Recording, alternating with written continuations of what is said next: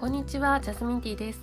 ポッドキャストジャスミンティーの部屋へようこそ。ここでは毎日 NHK 優しい日本語で書かれたニュースを一つ取り上げて読んでいくことにします。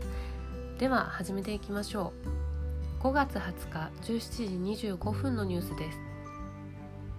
アルバイトがなくなって困っている学生に国がお金を出す。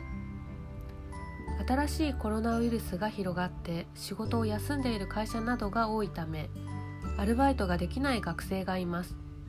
19日アルバイトがなくなってお金に困っている学生が勉強を続けることができるように国がお金を出すことを決めました。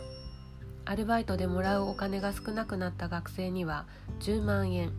生活が特に大変になっている学生には20万円出します。金をもらうことができる学生は大学院や大学専門学校日本語学校などに通っている43万人ぐらいです。